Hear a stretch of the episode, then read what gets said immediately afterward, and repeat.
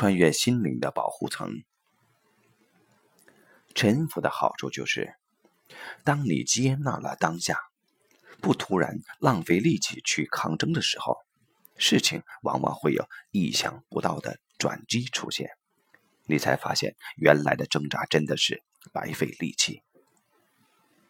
再次张德芬经典作品《遇见未知的自己》。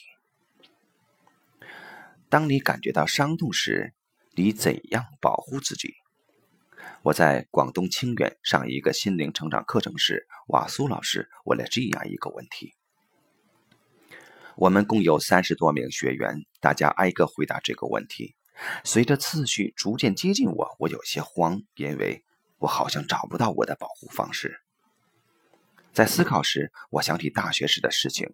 心理学有一个量表，叫应对方式量表。所谓应对方式，即当你遇到痛苦时，使用什么样的方式对待痛苦。该量表包括十六种应对方式，譬如合理化、换一个环境、和比自己更糟糕的人比较等等。而我基本上只使用其中一种，拼命想，直到想明白为止。那时我对此有些自得，觉得自己很勇敢且坦然，不自欺欺人。因为其他十五种应对方式都有自欺欺人的味道。不过现在我知道，我没那么勇敢，也没那么坦然，否则我现在不会是这个样子。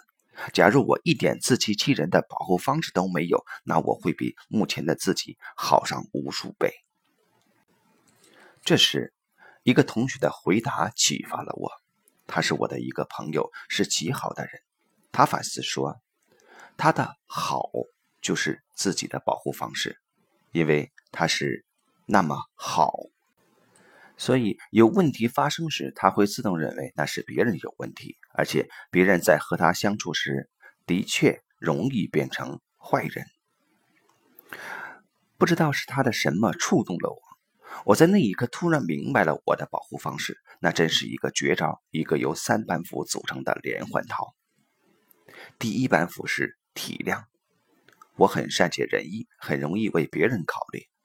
当别人对我好的时候，我会体谅对方的处境；当别人对我不好的时候，我也能站在对方的角度体谅对方的处境。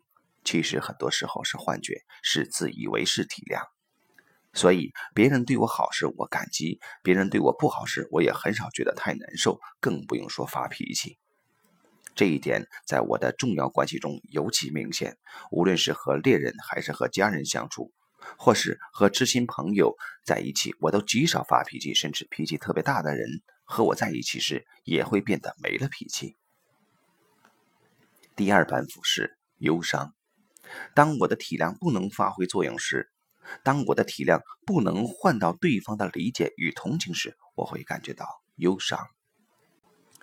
第三板斧是拖延。当忧伤也不能令对方明白我的处境时，我就使出拖延的绝招，最后一直拖到对方失去耐心。这三板斧中都有好人的特色。